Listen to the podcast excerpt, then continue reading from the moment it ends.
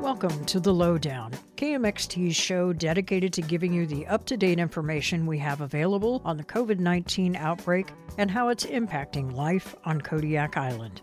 The Lowdown will focus on facts as provided to us by local and state officials. During this edition of the show, we give you access to local physicians and public health experts with information on COVID 19 and recommendations related to it. If you have a question for our guests, please email it to lowdown at kmxt.org or call KMXT at 486 3181. Good morning. It is Wednesday, another Doc of the Rock. Vaccine clinics happening frequently in Kodiak. We'll talk about that. New tiers opening up. As a community, we're officially down to the green level and actually had a couple of days with no new cases reported during the last week. Although we bounced back up to seven yesterday, things appear to be headed towards somewhat normal, but how close are we to getting back to normal, or is that ever going to happen? Uh, what's new on the local medical front? We'll talk with, about some of the new developments locally. And as always, if you have questions, call 486 3181 or email lowdown at. I'll monitor that and try and get your question answered before the end of the show. Today, again in the studio on the video screen, we have Dr. Evan Jones from KANA, Dr. Shana Theobald from the Kodiak Ambulatory Care Clinic, and Dr. Curtin, Curtis Mortenson from the Kodiak Community Health Center. Dr. Smith might pop in on the meeting here after he gets uh, done with some work this morning. So, uh, again, thank you all for showing up this morning. Uh, let's talk first about uh, about vaccine clinics because they have been seemingly blossoming throughout our community. There seems to be one happening once or twice a week. Another two coming up, I believe, this week, if not three. Uh, so, how are things going? Yeah, I'll, um, I'll start off, and I'm sure people can chime in. But um, yeah, I actually spoke with um, Jason Bishop, who's kind of uh, sort of headlining the um, local efforts from the public health uh, statewide department on this. But um, there's basically um, several options. But I think the big the big news, and I'm not sure how much you guys talked about this last week, is just the eligibility criteria has obviously opened um, over the past two weeks. Um, and so I think that that's um, something maybe we can save to, to after this. But um, I can tell you that at the community health center over the next two days, um, we're doing vaccine clinics Thursday and Friday here. We have 78 spots each day. Uh, those will be done here at the clinic, actually in a room in the hospital that's a bigger room. Um, and so uh, there's plenty of availability left in that. Uh, we are basically um, following the state uh, criteria for whether people are eligible. We can talk about that maybe, like I said, at the end. Um, additionally, Walmart has received 400 doses of the vaccine, um, and theirs is from the federal a federal supply, so it's outside of the state supply. They are still following the statewide eligibility requirements, though, and so um, I, I should I should go back to actually. So for our clinic, you can get on the website, the state's website, and you can see that our clinic is listed, but you have to call the number. There's no uh, online scheduling of those appointments. With Walmart, if you go on the state website, there actually is, it'll direct you to an online way to register for your appointment at Walmart. Okay.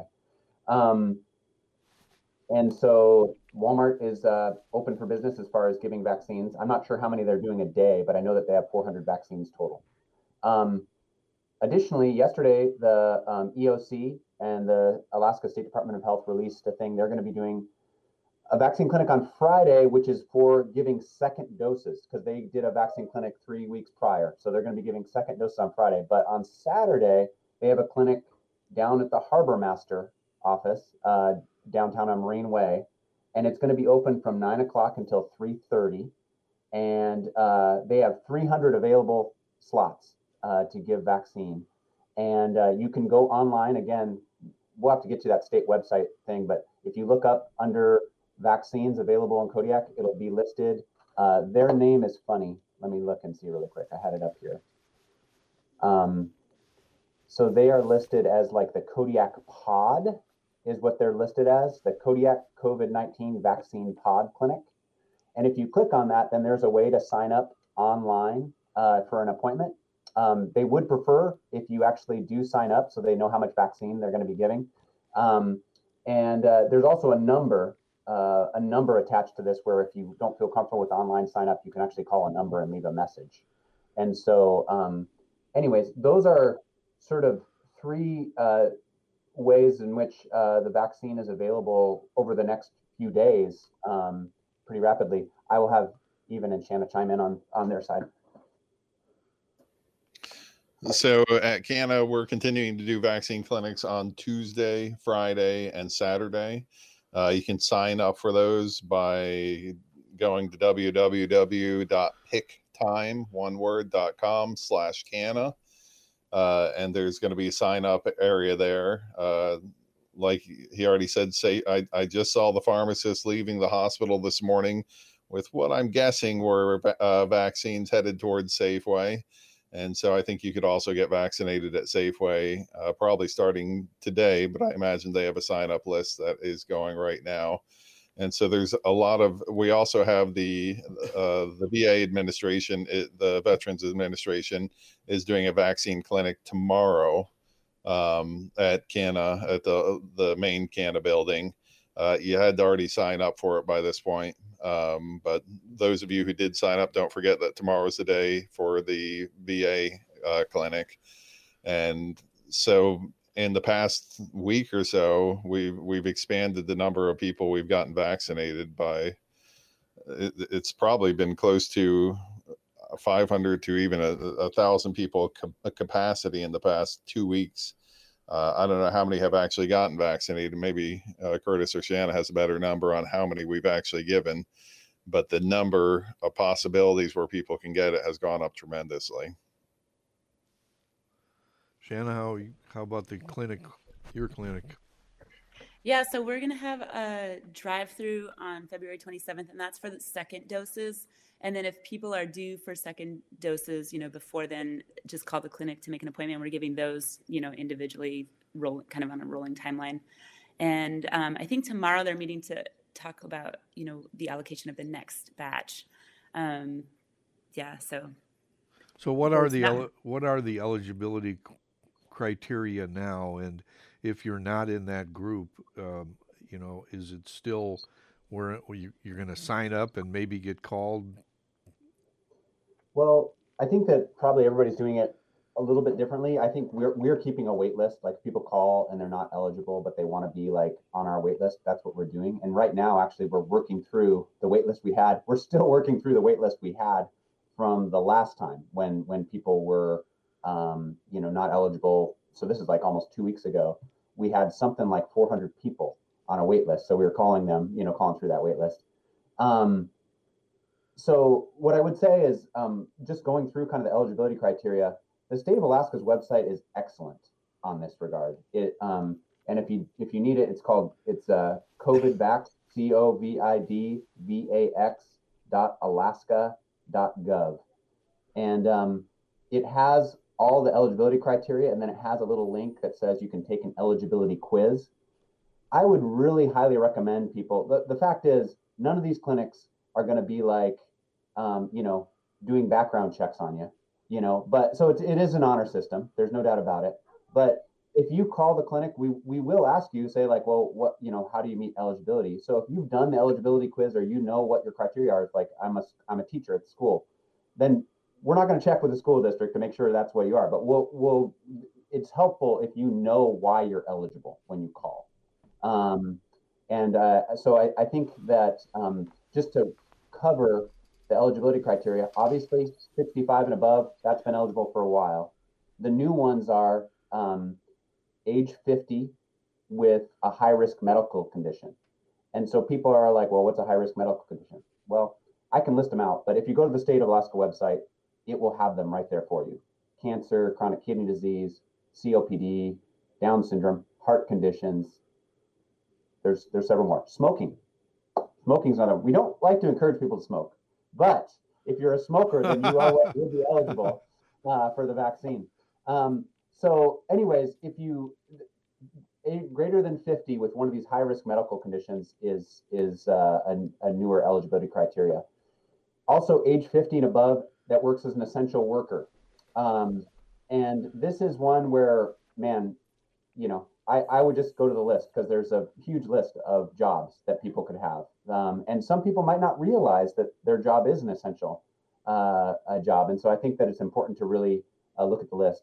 Uh, pre-K through 12, child, uh, either childcare or educational staff. So that's where the school district, preschools, things like that would be eligible. Um, pretty much all healthcare workers are eligible, which is kind of, uh, I think most people know that. Congregate working or living situations. So these are like group homes, um, you know, the Brother Francis Shelter would be a good example. Women's Resource Center would be a good example. Like these are congregate living situations, uh, the prisons. Um, all of those would be eligible for the vaccine. Um, and one thing that I would say in regards to the healthcare worker and congregate living situations, um, the state's been pretty clear on this, but people that take care of an elderly relative, like let's say you have, uh, you know, an elderly relative that you take care of, you're their primary caretaker, you would actually qualify for the vaccine under that, even if you're not paid for that position. If you're just doing that, um, it would be recommended that you get the vaccine. So really, um, you know, there are some, there definitely are still some stipulations, but it's there's a lot of people eligible, and I don't know that everybody knows what they are. Is our supply going to be sufficient three weeks from now to uh, match to give people a second dose if we go through the whole? I mean, it sounds like we have a lot of vaccine available in the community.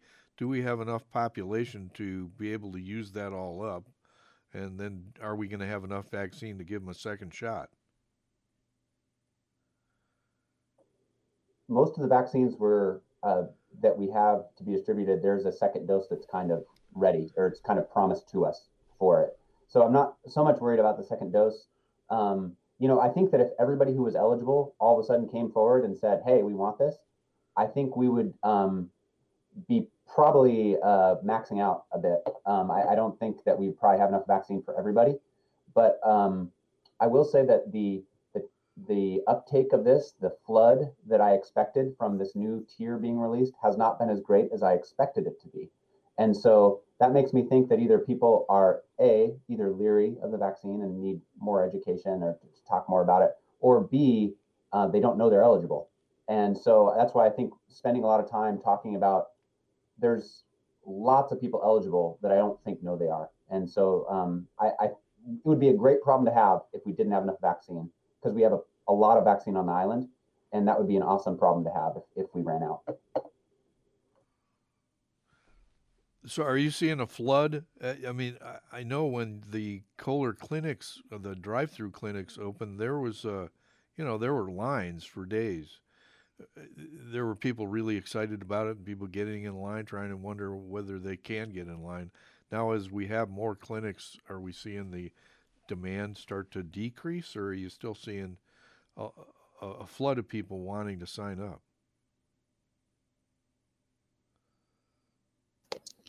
We're still able to fill all of our slots at this point.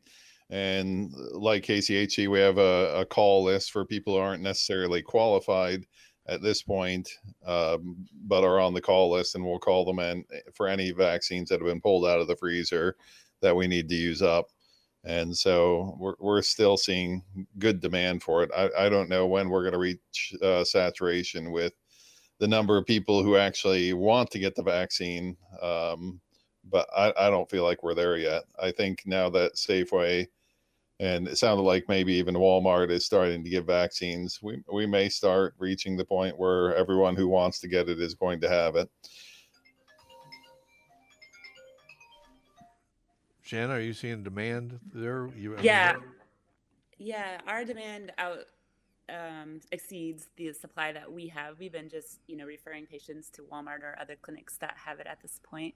Um, but yeah, I hope I. To me, it seems like there's a lot of demand, but I don't know you know the whole island stats. So the for, for the last drive-in clinic, you, it, it, seemed like you uh, opened it up a little bit. Um, yeah. So there were extra doses available and so it did it got opened up and unfortunately it got opened up in such a way that there was some confusion around the eligibility at that time you know we were going down to the next tier that's open now but wasn't open at that time. And uh, that caused some confusion and i think yeah unfortunately kind of um, made it so that right now we don't we didn't get as many of the batch of the vaccines. Um, but i hope yeah i hope that we can you know together as a kodiak island just stick together follow the state uh, guidelines get everyone vaccinated as as it's needed and or as as people are eligible dr jones is is the the va clinic now uh, are you working in conjunction with KANA? Uh, I mean, how did that come about? I, I thought last time we talked, KANA was pretty much taking care of the VA population, and you had a special pool of vaccine for the VA for the vets that were eligible to get it, which I think at that time was everybody. So now we have another VA clinic. Um, why why is that happening? so this is the VA clinic that was planned that you had to call ahead of time and sign up for. Um, you had to sign up ahead of time because it is the Veterans Administration that is going to be sending the vaccines down. It's not coming from the Kodiak stockpile. It's actually coming from a different source. And so it's just one more avenue for getting more people vaccinated. And as far as I can tell, the VA was willing to vaccinate anybody who is VA connected you have to be actively uh, connected with the Veterans Administration. Uh, so some people qualify for the VA, but they have not, you know, worked out all the paperwork yet, and they would not qualify for this. But because they're bringing it down from Anchorage, we had to have them signed up. I, th- I think it was Monday was the last you could sign up for it. So if somebody didn't sign up for that, though, they can still come into KANA and apply under that other, other the other pot that you have available, right? Well, I uh, we'd prefer that if they're signed up for this, obviously that they take this allotment so that it doesn't draw from you know the other other places in town where you can get it because this is a completely separate source. But if you miss the deadline for signing up for the VA, you certainly can sign up uh, through through KANA uh, to get the vaccine still may just be a longer wait. So, op, when when is the next distribution decision being made then as to wh- what our March allocation is going to be? There's a there's meetings every week, um, and I, I, believe there's I can't remember which day this week it is, but there is uh, community wide meetings every week uh, regarding that. Um, the um, I, I do want to come back to just the fact of like, um, you know, if, if people, like I, I spoke with the group that the EOC group that's doing the vaccine clinic on Saturday with 300 available doses. And like I said, we're going to be doing, trying to do 78 doses each of the next two days, Thursday and Friday. And both of us, neither one of us is even close to being full. So there's a lot of availability for in the in the next three days. There are 500 doses of vaccine available, and less less than a quarter of that has been filled. So just be aware that if, if people are on this call and, and they, they want to get the vaccine, they're eligible to either uh, sign up for the uh, pod uh, for, for the EOC um, clinic on, on Saturday or to sign call calls KCHC because um, there's plenty plenty of availability of vaccine. It's getting people in to get it. So um, just wanted to put that plug out there once again. Well, how successful are we getting towards getting the 50 year old group? You know, I mean, what is the projection for when we eventually can get to the 40 year olds, the 30 year olds, and the 20 year olds? I don't know that there's projections, but yeah, that this is what leads me to kind of believe that either we're close to that or uh, people don't know uh, who's eligible. I, I, think that that's the the thing we're really. I know that um, you know there's been a lot of people vaccinated. I don't think we really know everybody who's been vaccinated at this point. I think that we're. Um, I'm hoping to get a little bit more information on that on the weekly call this week. But um, I certainly don't think we're saturated in this group. yet, uh, but I don't know why there hasn't been quite the same rush as there was with the 65 and older crowd.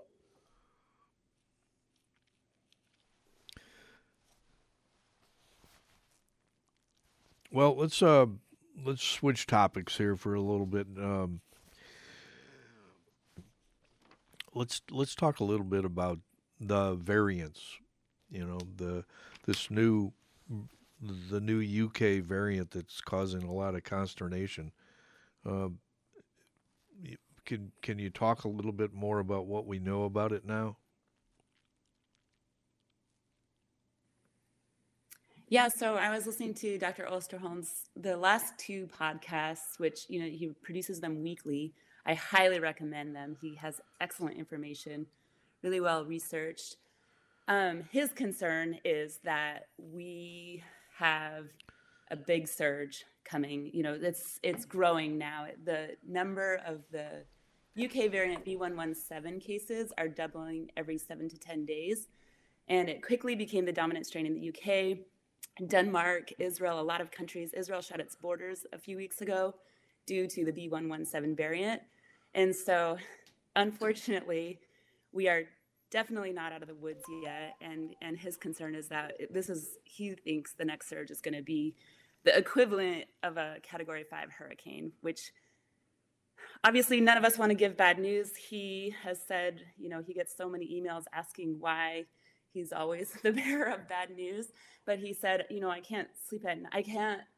I have to make sure I get this information out there, and I wouldn't be able to sleep at night if I wasn't being completely honest and forthright with, you know, with all the signs of the signs from science are there as far as kind of what we're looking at with this B117 strain. It's 50 to 70 percent more contagious. Um, it quickly kind of spreads to the community, and we're not necessarily we're not genotyping all of the virus so far, but last week there were 500 cases identified in the U.S., and then as of last night there were 1,277 cases of the B117 variant.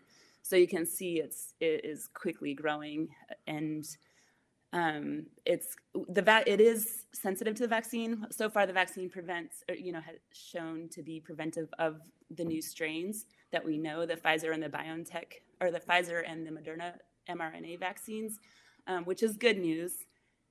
But we're not probably going to get enough people vaccinated as this virus or, or, as this strain is kind of rapidly spreading. It's in 33 states now, and just a couple weeks ago, it was in just a handful of states. So you can kind of see what Dr. Osterholm is talking about.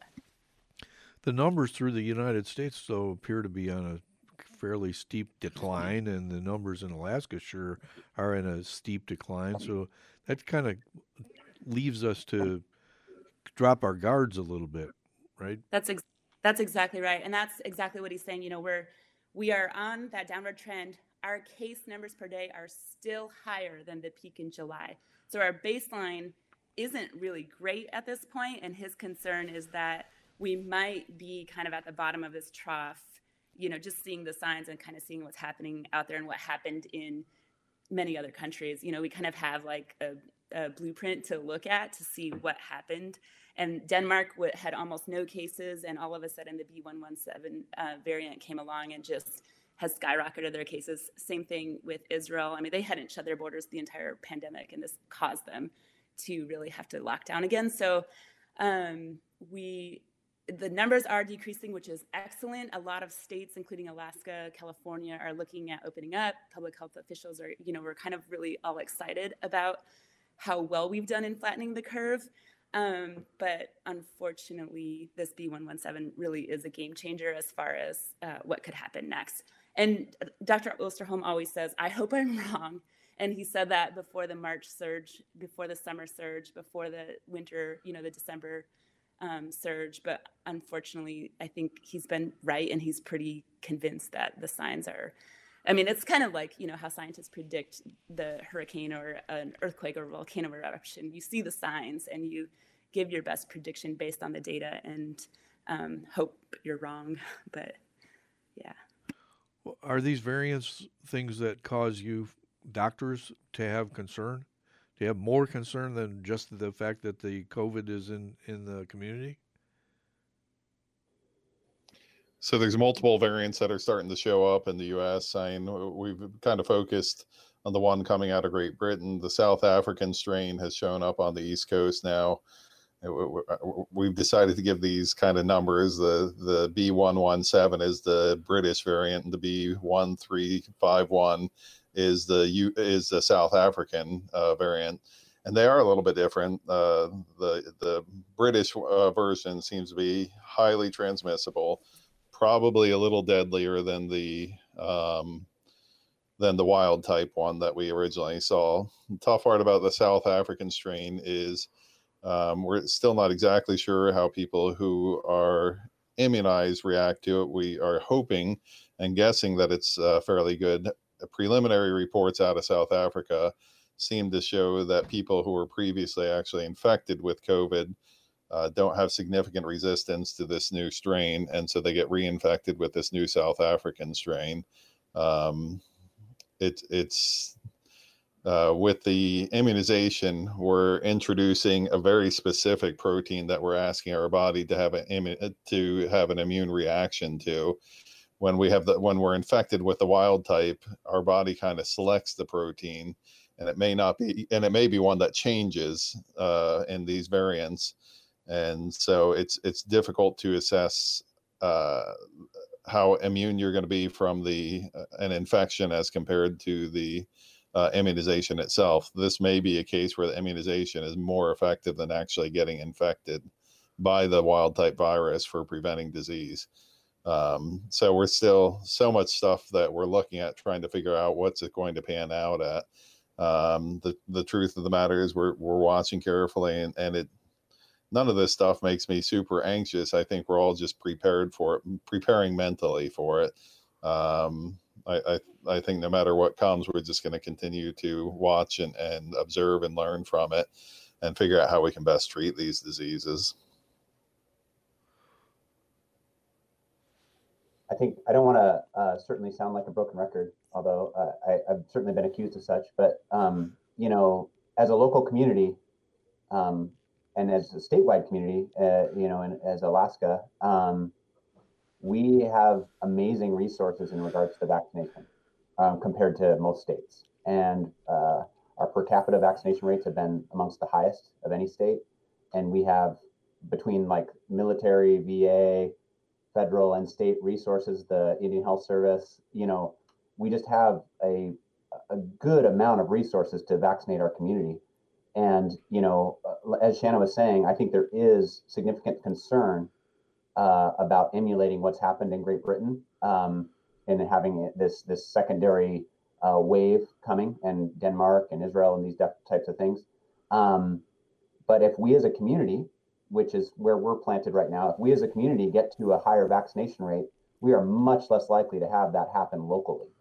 And so, again, not to not to sound like a broken record, but if, if we get the more people get vaccinated, the less likely an event like that is to happen. And so um, uh, that's that's what I would kind of take away from that. Um, I think there is a lot we don't know. Is it possible that these vaccination vaccines aren't going to be quite as effective against these variants? Probably. Most of the studies we see show that there is some effectiveness with these vaccines against these variants, but you know those those studies are ongoing and these variants are continuing to happen. So um, you know we can only control what we can control, and what we can control at this time is getting as many people in our community vaccinated, and that'll help prevent some of these a big surge from a variant. In in these communities where the variant's starting to take over, are are they seeing increased deaths and increased hospitalizations? There was one study from the UK that showed um, possibly up to 30% increased fatality rate. It's been around the longest in the UK, and you know it really takes time to see the full outcome of that strain. So in the US, we haven't seen anything, you know, yet, but it's spreading quickly. Well, it, you for the layperson, COVID is COVID, isn't it? Is it not? How can they call it COVID? And what would make a variant um, more deadly than uh, you know what than the run of the mill COVID, you know, the the first six versions, and now we have another version that's still called COVID. Why does it have such traumatic effects on people?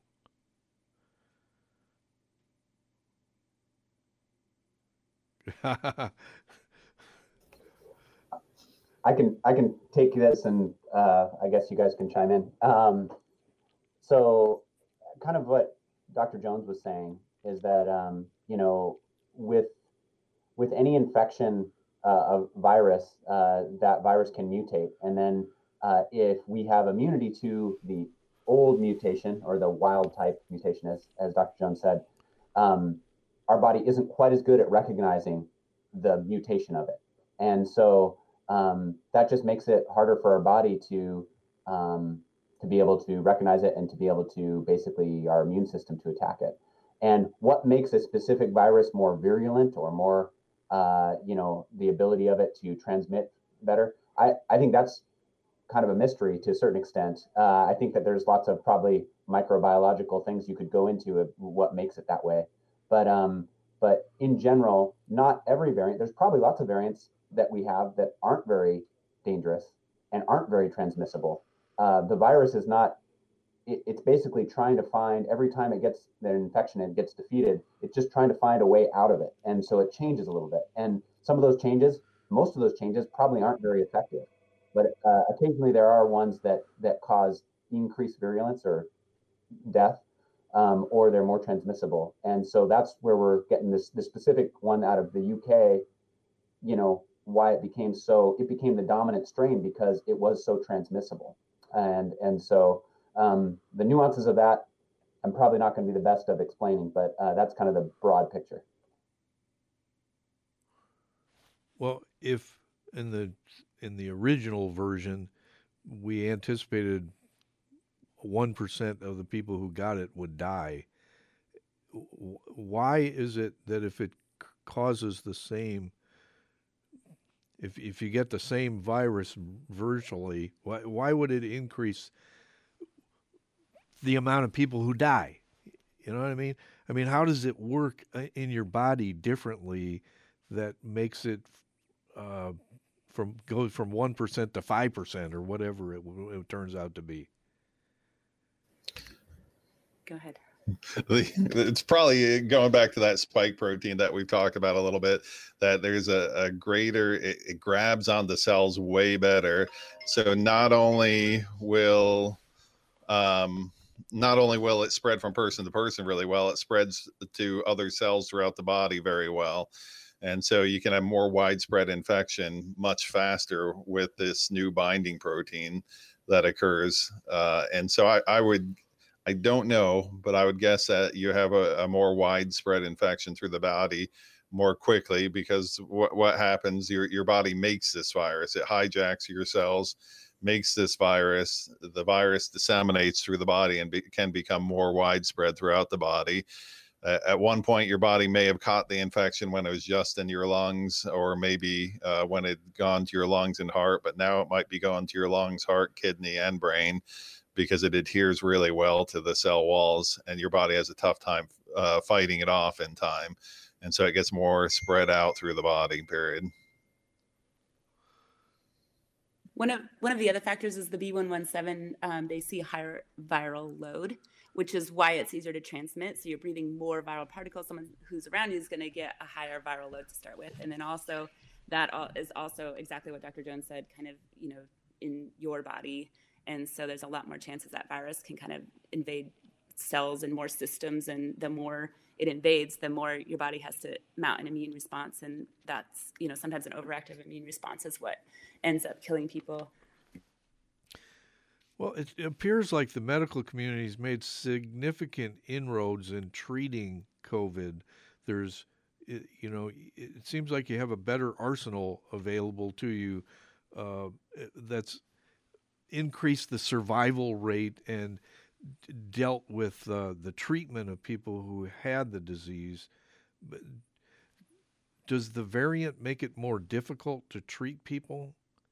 with the you know that that toolbox that you have now i mean are the you know the monoclonal antibodies the the different uh, the different things that sort of people kept springing out saying okay well we're, we're we're we're getting better at preventing people from dying because we have these things available to us but now isn't the fear that those things aren't going to work as well because of the, the, the way the variant is affecting the body?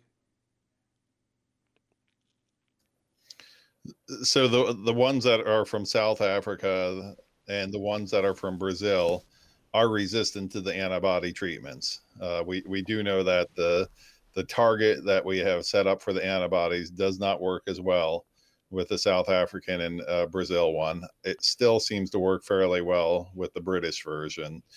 And so I, I think we're going to be adjusting our therapies as we go along uh, with this.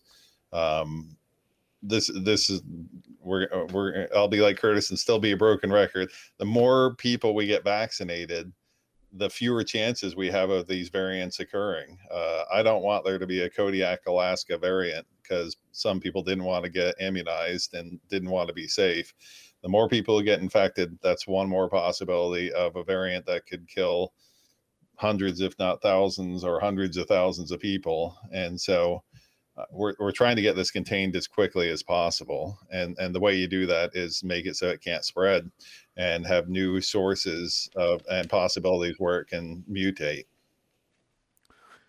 Got a specific question. What effect does immunosuppressant drugs have on the effectiveness of the vac- vaccine? Well, um, I, I, actually spoke to an oncologist this week about this um, because I had a patient that was curious about this and is undergoing chemotherapy. Um, it's still recommended uh, for these patients. Um, it's it's very possible that um, maybe the immune response uh, of the vaccine may be uh, not as great because they're on medicines that decrease their immune response. But um, it would still be recommended for these patients uh, because they are also some of the most at risk for getting very sick from COVID. And so um, I think that uh, it is true that they may not have as robust of immune response. They may not have as high of antibody levels, but some is better than none. And so um, the oncologists up in Anchorage are are definitely giving me guidance towards getting these people vaccinated, and in fact, putting them at at a um, to uh, they're they're ones that they would really want to be vaccinated. So, just for clarification, the people with pre-existing conditions or in these high-risk groups, um, they're only eligible to get the vaccine now if they're 50. Is that right? I mean, if you had a 30-year-old that had uh, conditions that would make them, you know, make it more, uh, make them more at high risk if they got the, the deal, if they got the virus. They're not eligible yet. That's that's correct. By the statewide criteria, they're not eligible yet if they're under 50. Got you. Um,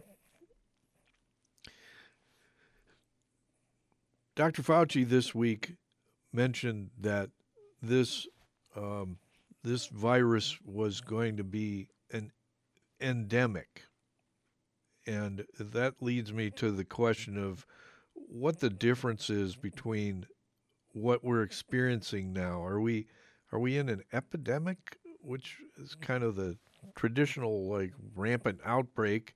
what's the difference between an epidemic and a, a pandemic? And how does it become endemic?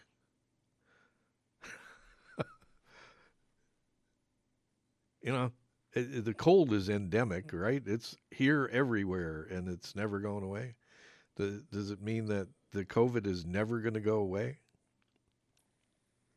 Yeah, so epidemic is a new outbreak of disease. We kind of um, like Zika, Ebola, SARS, MERS that were kind of contained in a local area quickly enough so they didn't spread globally. The pandemic is, you know, a global outbreak of, of a new disease. And then endemic means that that disease is around to stay year after year. So exactly, influenza is endemic. And every year we have new strains. People could get reinfected. They need to get, you know, the, the vaccine that's um, kind of made for that season of the most common flu viruses. So, in, in other words, what they're saying is that this is going to be in the world forever, in some some form. So we're we're never going to win the vaccine war against it. Well, I mean, I think that there's a that's that's a big that's a big question. Um, but the you know the, one of the reasons why this has become uh, a pandemic, why it's become such a big um, thing, is because there was no immunity to this virus. Um, like no one had ever had it before. It was it was a significant change in a coronavirus of which there was no immunity throughout the entire world, and so um, even though it appears that this is probably uh, COVID is probably here to stay, um, you know, with vaccines, with people having natural immunity to it, um, you know, over time, it's it's likely to become something like our our influenza or something of that sort. I, I think it's difficult to predict that, but um, it doesn't appear to be that it's you know I, I don't think we're looking at being in this pandemic lockdown situation forever it's just a matter of like at it's it's probably going to be COVID is probably going to be here to stay in one form or another uh, for the foreseeable future. So, smallpox we were able to eradicate pretty much, but for the other um, very the other diseases that we um, we consistently get vaccinated against. So th- that means if this thing continues to mutate, uh, we in, we anticipate maybe being in a yearly vaccination like we are, we're for, are for the flu. Yeah, that is what scientists are looking at right now. Um, some some part of what's so hard about this particular SARS-CoV-2 virus is that it spreads when you don't have any symptoms. A lot of viruses um, are not really contagious until you know you're fully symptomatic with the fever and chills, so you can isolate and you know prevent spreading to anybody else. And so, unfortunately, with this particular virus, um, it's hard to stop. It's hard to contain it, and and as more mutants develop, um, it can keep going around as I think what scientists think we're looking at now. Things could change. I mean, if we really, you know, come up with a really strong vaccine, or they're able to adjust the vaccine quickly enough and make sure that everyone's protected, um, potentially it could be better contained and, and die out. But it's, I'm, most scientists at this point are saying it's likely to become endemic. So, are there advancements being made in the one-stop testing? You know, or you know, where the would this eventually be a kind of thing where you go in and you get a quick test uh, that was available like a pregnancy test? Are we to that point yet where we, we can develop that kind of thing where you can easily assess whether somebody uh, has infected at the time or not? I think we're already there. It's just a matter of getting the technology into the hands of people.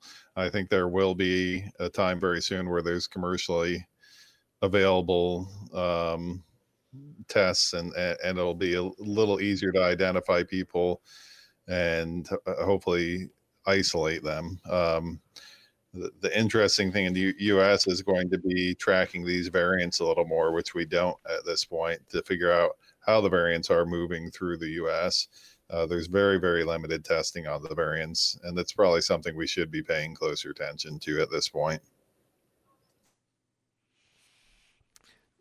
Now, for for the people that do get vaccinated, now the the rules have been relaxed a little bit for quarantine purposes once you have your second vac- vaccination and the two or three weeks has passed. Um, how how does that affect you know our ability to return to normal? You know, how does vaccinating a large percentage of our population does it does it allow people to, to freely try and return to normal? or uh, with the restrictions on the potential transmission of it from even a vaccinated person, make us uh, not even close to that yet. I, I can tell you that you know at the community health center, I've been getting asked from my staff members weekly, maybe daily, uh, since we've been getting vaccines. Like, okay, so does that mean we can you know loosen these travel restrictions that we have, and you know quarantining things if you have a close contact and I think I think that is coming, and I think you saw that last week with the CDC's announcement on this. I think that um, it is going to allow us to loosen some of these things a little bit uh, as time goes on. The fact is, we're still, you know, doing studies on this vaccine. Um, it, it's very effective at keeping people from getting the virus, but we don't know about transmitting it as much. Like there's there's definitely some things that we, um, some studies that still need to be had regarding um, its effectiveness in, in in these sorts of ways, but I definitely think that those um, recommendations are probably coming. And I think that for people that are vaccinated, you know, especially with vaccine being shown to be so effective, um, I think specifically for those individuals, maybe there will be, there's definitely going to be some room for uh, making the rules on travel and on if you're a close contact and things like that a little bit more, uh, less restrictive, I should say. Well, d- does the existence of the variants, though, and the continued mutation of the virus, you know, doesn't that wouldn't it make you stop and think if you've had the second vaccine about whether or not you know you are free to go, sort of? It it definitely complicates things, um, but I, I think that, like I said, it's it's uh, most of the studies that I've seen, and, and you know, you guys can correct me if I'm wrong, um, but uh, most of the studies I've seen is that the vaccines still have effectiveness and actually pretty good effectiveness. It's not 95%, you know, but um, but most of the vaccines that we've been uh, that have been studied in variants, they still have pretty good effectiveness against these variants. So it's it's it's it does make the whole concept a little bit more complicated and messy, but um, the bottom line is it does seem like the vaccines still have significant degree of effectiveness even against these variants so far.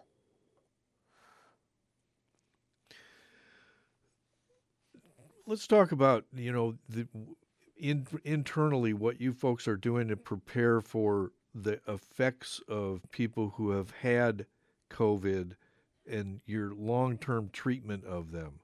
You know, what, what do you what are you doing specifically for people who have already had the disease you know, as, as far as recommendations for what they need to do to change the, you know, their their behavior, um, you know, how often they need to come into the doctor, what kind of things you're looking for, uh, so that their health down the road is not affected.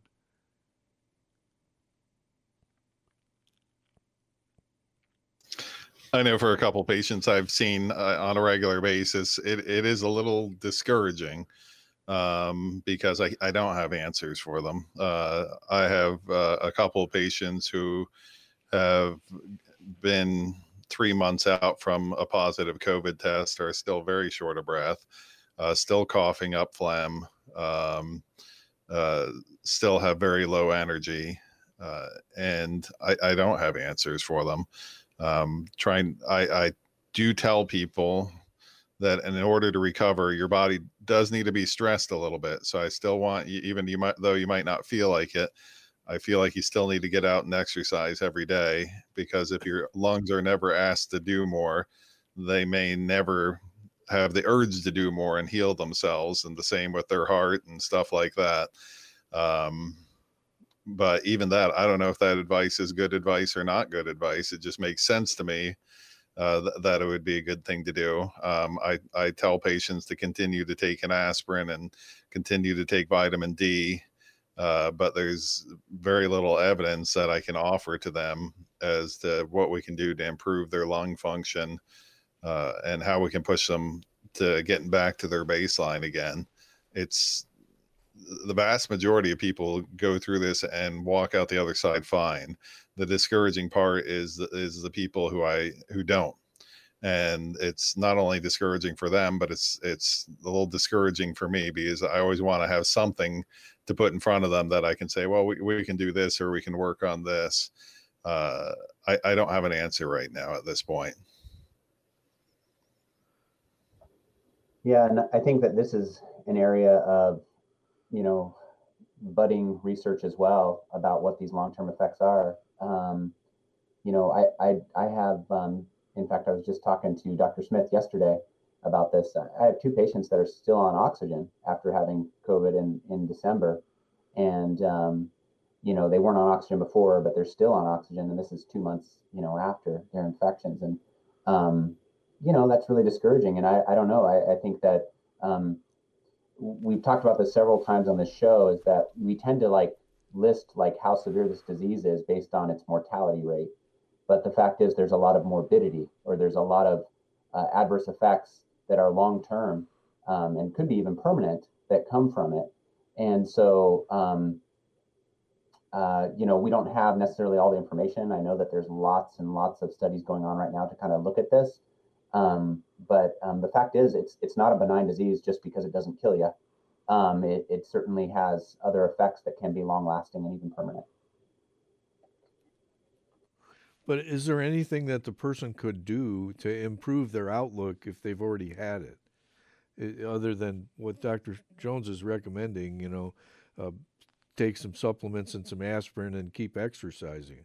I mean, are we, you know, are are heart tests routinely now being recommended, or uh, EKGs or, or something to kind of track um, development of symptoms as they move along so that you can step in with more preventative ma- measures before things get out of hand?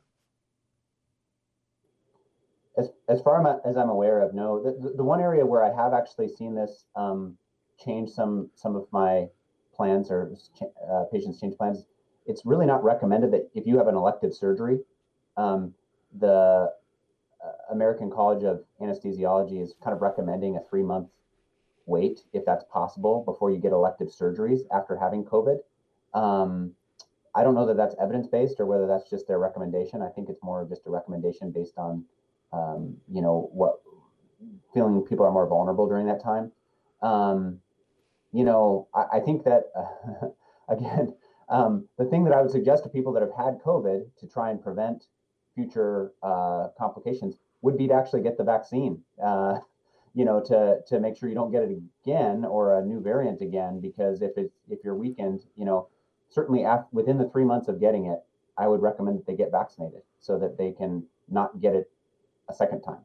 Um, and so that would be probably my one thing. But there's not really necessarily a whole lot of evidence for any particular um, treatment or monitoring. I don't think after these patients have COVID, other than disease specific. So if someone has COPD and they get it, then maybe they need to be amped up on their COPD meds to be able to function better um, because maybe the COVID uh, causes their COPD to be worsened. So, is there is there any group that is now um, that that you're still not recommending the vaccine for the, the people that are eligible? Are, are there specific groups of people that just shouldn't get it for some reason? So people who have had severe anaphylactic reaction in the past, we've actually started recommending if it's not to the components of the vaccine, we still recommend they get the vaccine, but maybe be observed for a longer period of time in a controlled setting. Um, so if they do have a reaction, we're, we're prepared to deal with it. We've seen anaphylactic reactions to this uh, vaccine before, uh, not in Kodiak, but other places. And usually it does mean that you get treated for 24 hours uh, but i've not heard of any deaths in the us from an anaphylactic reaction. I could be wrong on that but i, I have not heard of any uh, from that if people are observed because typically they're going to start occurring fairly early on um, the only absolute contraindication is if you've had anaphylactic reaction to the components of the vaccine itself um, and I actually do have one patient who has had that before. And so we've recommended that she not get that vaccine at this point. But there are different vaccines that are coming out in the future that are not that are have a different take on the on it that she may be able to get. And so those people could still get vaccinated with some of these new vaccines coming out soon. So pregnant women still are not eligible to get a vaccine?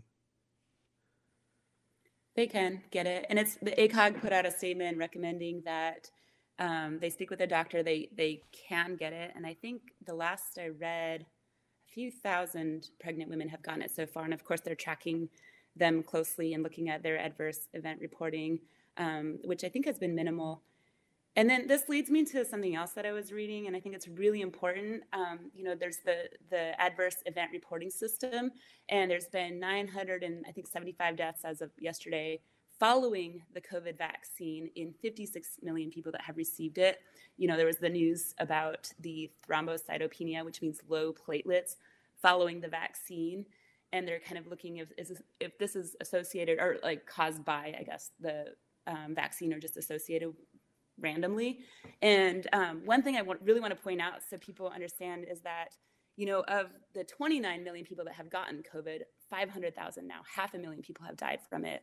And the same thrombocytopenia complication after getting COVID, it occurs at a much higher rate in people who actually have the COVID infection versus those who have gotten the COVID vaccine. So um, I think there's a lot of kind of fear about some of the groups that are posting all these vaccine effects. But again, we've talked about this almost every episode. The COVID infection itself is much worse. And I just want people to understand, you know, make sure that we've stated that and made that clear. Okay, let's close with um, you, you know we're we're into the vaccines enough now to where you've seen the results, um, and and now a, a, large portion of our 65 population has gotten their second shots. Are there? Can you do you have antidotes about uh, whether th- that second vaccine is causing the severe problems for people?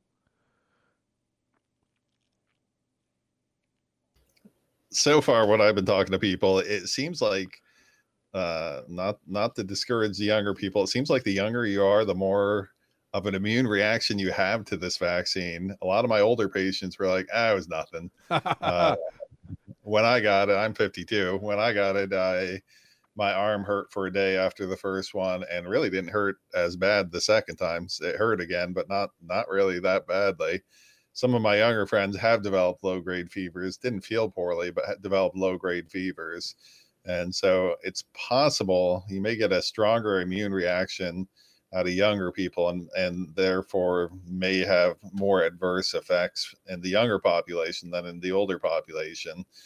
Uh, doesn't mean you shouldn't get it. You're, you're going to make it. You're going to do fine through it. And uh, I still encourage people to get it, but I think they just have a more immune or more robust immune response. Okay, vaccine clinics are coming up right and left. Check the state website to see whether you're eligible. It sounds like all of the clinics and the pharmacies in town have a, a lot of availability and a, a, lot of vaccine available. So I guess the message for this week is if if you're in the eligibility criteria and you haven't got vaccinated yet, this is a week for you to take advantage of it. Yep. Go to, uh, again, covidvax.alaska.gov. That's spelled C O V I D V A X dot. That will give you, you can take an eligibility quiz. You can look at the um, different places in town where you can get the vaccine and you can call them up or schedule online. Um, highly recommend everybody to check it out. And if if you're not in the eligibility criteria now, you're still taking waitlist folks Correct. who are 40 and 30 and and want to get called if there's extra vaccine on a particular day. Right? Yeah, it's definitely possible to get sneak in at the end of the day and use up the last few vaccines that we pulled out of the freezer. So get signed up on the wait list. Well, it's nice to be in warm, lovely Kodiak, Alaska today, as opposed to some places down south, huh? Uh, thanks again. It was a fine discussion. Thanks for your time. Uh, you guys go outside and enjoy the sun if you can. Thanks for having us. All right. Have a good week. We'll talk to you next week.